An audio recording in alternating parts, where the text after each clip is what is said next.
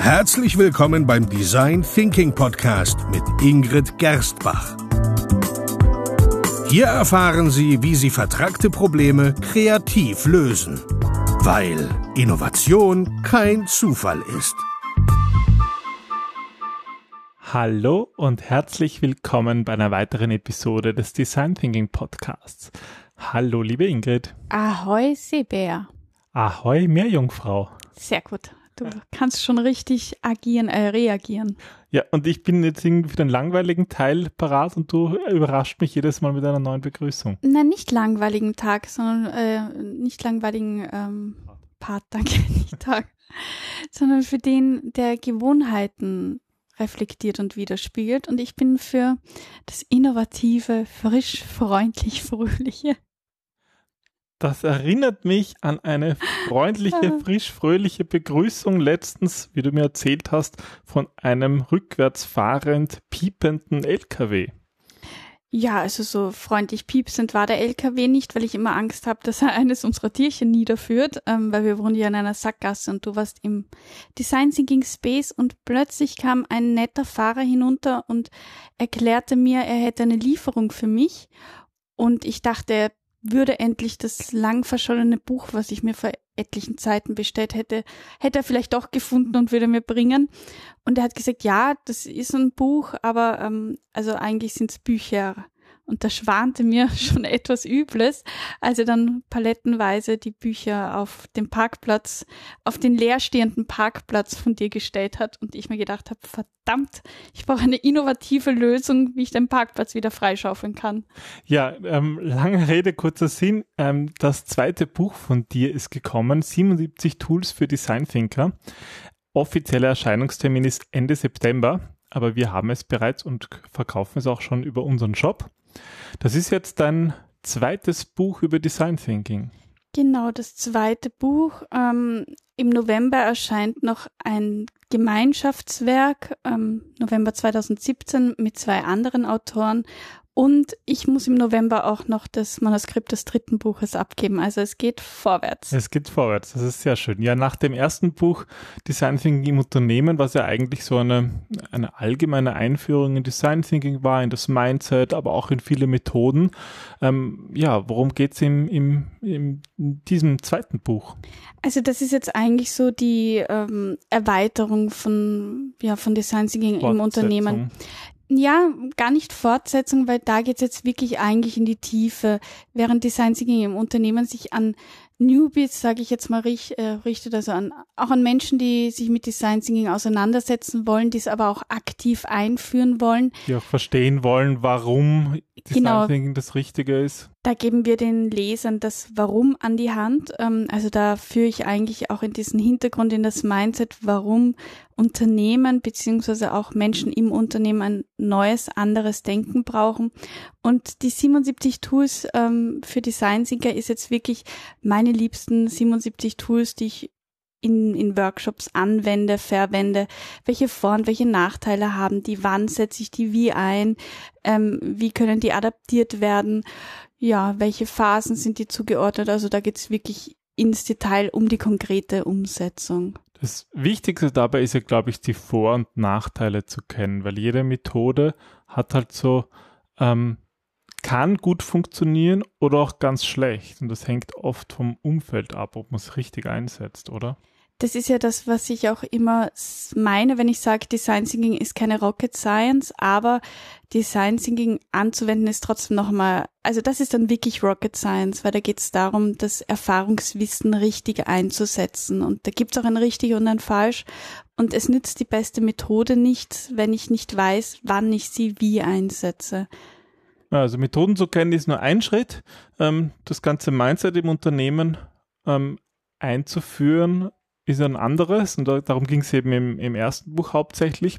Ja, und wir wollen in dieser Episode uns, oder besser gesagt in den nächsten Episoden uns jeweils ja eine Methode herausnehmen aus dem Buch, um ein bisschen neugierig darauf zu machen und natürlich ja ein, ein paar spannende Design Thinking Methoden mit Ihnen, liebe Hörer, zu teilen. Und in der ersten Episode geht es um das Thema Fragen. Und zwar ist das die Folge über Killerfragen. Ähm, warum heißen die eigentlich Killerfragen? Hm. Naja, weil Fragen, also Designsinger sind ja per se gnadenlose Fragensteller. Wir müssen viele Fragen stellen, um an die tatsächlichen Bedürfnisse ranzukommen und zu verstehen, wie Menschen, wie Unternehmen, wie Dinge überhaupt funktionieren. Und Fragen sind dann meistens stehen die sehr isoliert und sehr sehr geschlossen schon da und ähm, sie inspirieren nicht und sie zeigen wohl eine Momentaufnahme der Vergangenheit, aber machen nicht neugierig, machen nicht nicht freudig erwartend auf mhm. die Zukunft und lassen vor allem die Menschen nicht darüber nachdenken, also nicht, sie sind nicht ja provokativ und diese Killerfragen sollen halt bewusst ähm, ja, sollen bewusst die richtigen Fragen aufdecken, sollen, sollen viele Gedanken auslösen, sollen ähm, Schwächen und Blockaden aufzeigen und weiteres Vorgehen überhaupt erst möglich machen. Mhm. Ich meine, mit Fragen ist es ja nur so eine Sache. Wenn man einfach Fragen stellt, ohne drüber nachzudenken, können die manchmal irgendwie dumm sein oder vielleicht sogar kränkend.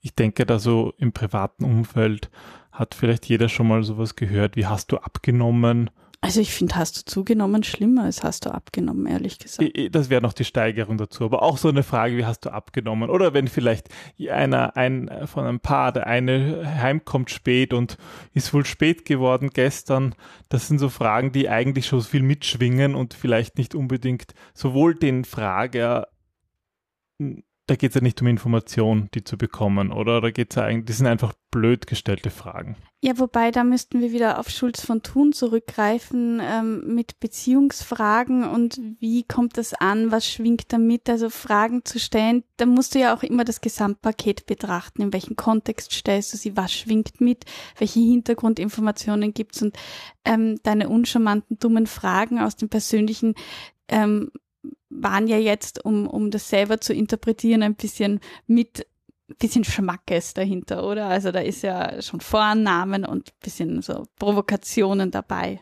Ja, ich meine, wir haben, du hast ja in deinem Buch, ähm, in den 77 Tools, alle Methoden ähm, einer der vier Phasen aus dem 4x4 Design Thinking zugeordnet. Puh, und das, das war wirklich das Schwierigste, muss ich sagen, an dem ganzen das Buch. Das ist gar nicht so einfach, weil nee. viele Methoden eigentlich für mehrere Phasen relevant sein können, oder? Ja, und weil es immer darauf ankommt, in welchem Unternehmen und in welchem Kontext ich bin. Und ich ja nie Methoden, also wer mich kennt und erlebt hat, weiß, dass ich wirklich kein Freund von Methoden bin.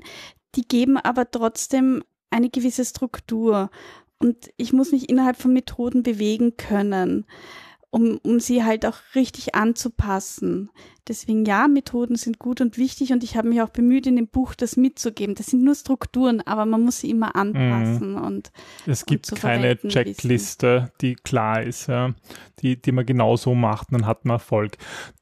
Killerfragen kann man zum Beispiel einsetzen in der Einfühlenphase. So wie du ge gesagt hast, es geht darum, irgendwie, ähm, ja, provokative Fragen zu stellen, um sozusagen die Bedürfnisse hinter ähm, die vielleicht versteckten Bedürfnisse ein bisschen herauszukitzeln, oder? Und versteckte Agenten, die ja oft auch nicht dem Stakeholder oder dem Nutzer selber bewusst sind. Das muss man ja auch immer betrachten. Ähm, ich werde oft gefragt, wie viel Wissen brauchst du als Design Thinking Moderator über das Feld, in dem du dich bewegst. Ja. Da sage ich immer, möglichst wenig, weil ich so nur blöde Frage, Fragen stellen darf. Und ähm, es gibt ja den Spruch, es gibt keine blöden Fragen. Das nicht, aber wir sind oft gewohnt, uns nicht zu trauen, Fragen zu stellen, weil wir glauben, sie lassen uns in einem blöden Licht erscheinen, uns dumm erscheinen, weil wir ja auch schon viel Hintergrundwissen haben. Und wenn wir zu tief in einem Thema drin stecken, auch viele blinde Flecken und die geht es einfach zu überwinden. So, wenn wir schon bei blöden Fragen sind, was sind denn jetzt zum Beispiel geniale Fragen? Ähm, vielleicht zu unterschiedlichen Themen, ähm, wenn es darum geht, Produkte oder Dienstleistungen zu entwickeln. Gib uns doch mal einen kleinen Vorgeschmack, was es für Fragen geben kann bezüglich ja, Verbesserung von Produkten. Zum Beispiel, was müssten wir mit unseren Produkten anstellen oder unseren Dienstleistungen, damit wir unsere, unsere besten ähm, Konkurrenten gnadenlos überholen könnten?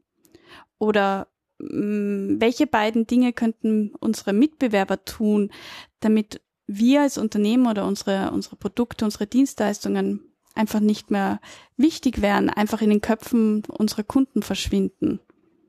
Also solche Fragen. Okay. Oder Fragen zu Kunden könnten wir auch stellen.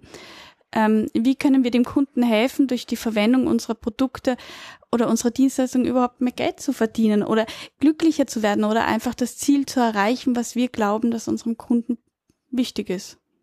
Das heißt, du stellst solche Fragen, die irgendwie provokativ sind, eben Killerfragen, um genau das herauszubekommen.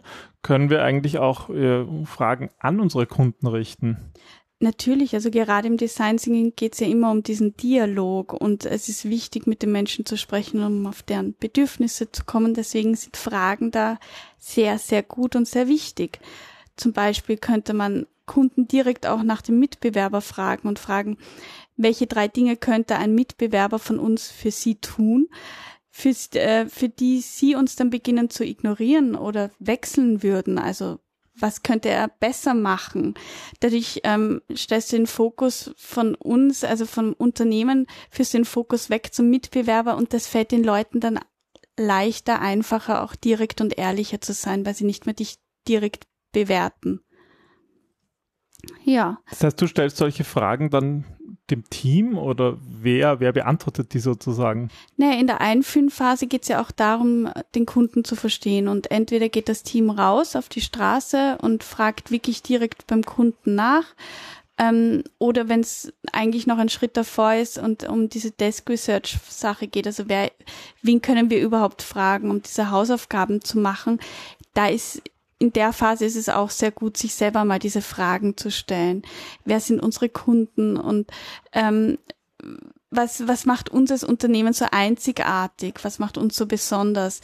Dann kann man auch mit einem ganz anderen Selbstbewusstsein rausgehen auf die Straße und Fragen stellen und bekommt noch tiefere Informationen, noch mehr an grundlegenden Wissen.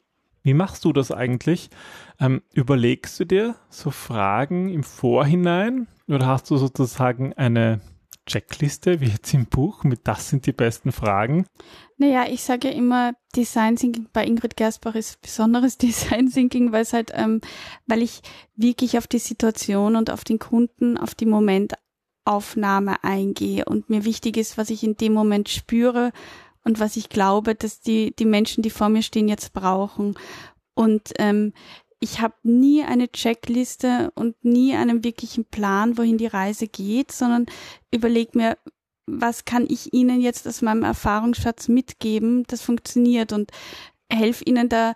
Ich, ich würde zum Beispiel nie bei einem Unternehmen, was eher konservativ ist, jetzt extrem funky Fragen stellen lassen, die nicht zu Ihnen passen. Und dann nutzt es nichts, wenn ich einen Fragekatalog habe, aus dem ich dann irgendwie auswähle, sondern da geht es wirklich darum, die Menschen dort abzuholen, wo sie sind. Das ist für mich dieses wirklich, wirklich Wesentliche am ganzen Design Thinking Prozess.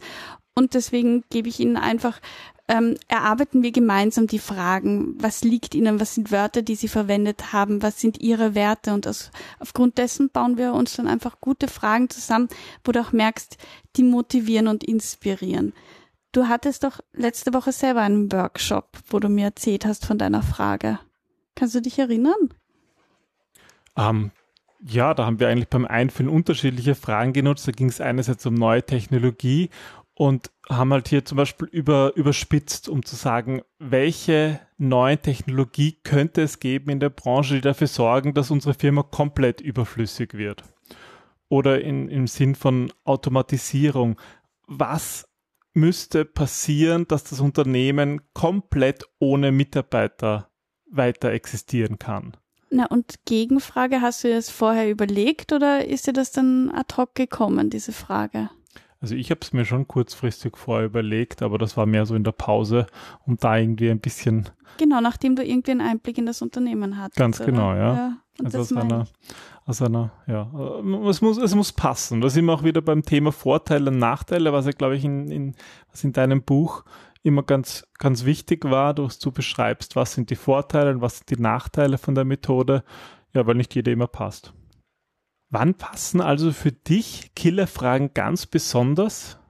Also, wenn man Killerfragen eben als provokativ und inspirierend definiert, dann passen sie für mich am besten, wenn es darum geht, neue Gedankenstöße auszulösen, aber auch die eigenen Schwächen und Blockaden aufzudecken und das weitere Vorgehen gemeinsam zu planen, zu erarbeiten und zwar auf lustvolle Art und Weise, so dass es wirklich per se schon ansteckt.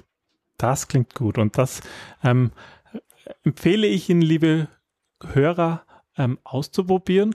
Ähm, das ist jetzt nur eine von 77 Tools, war das Tool Nummer 15 mit den Killerfragen zur Phase des Einfühlens und ja, hören Sie einfach in den nächsten Folgen auch noch dabei. Wir werden noch aus jeweils einer Phase eine spezielle Technik, ein Tool auswählen.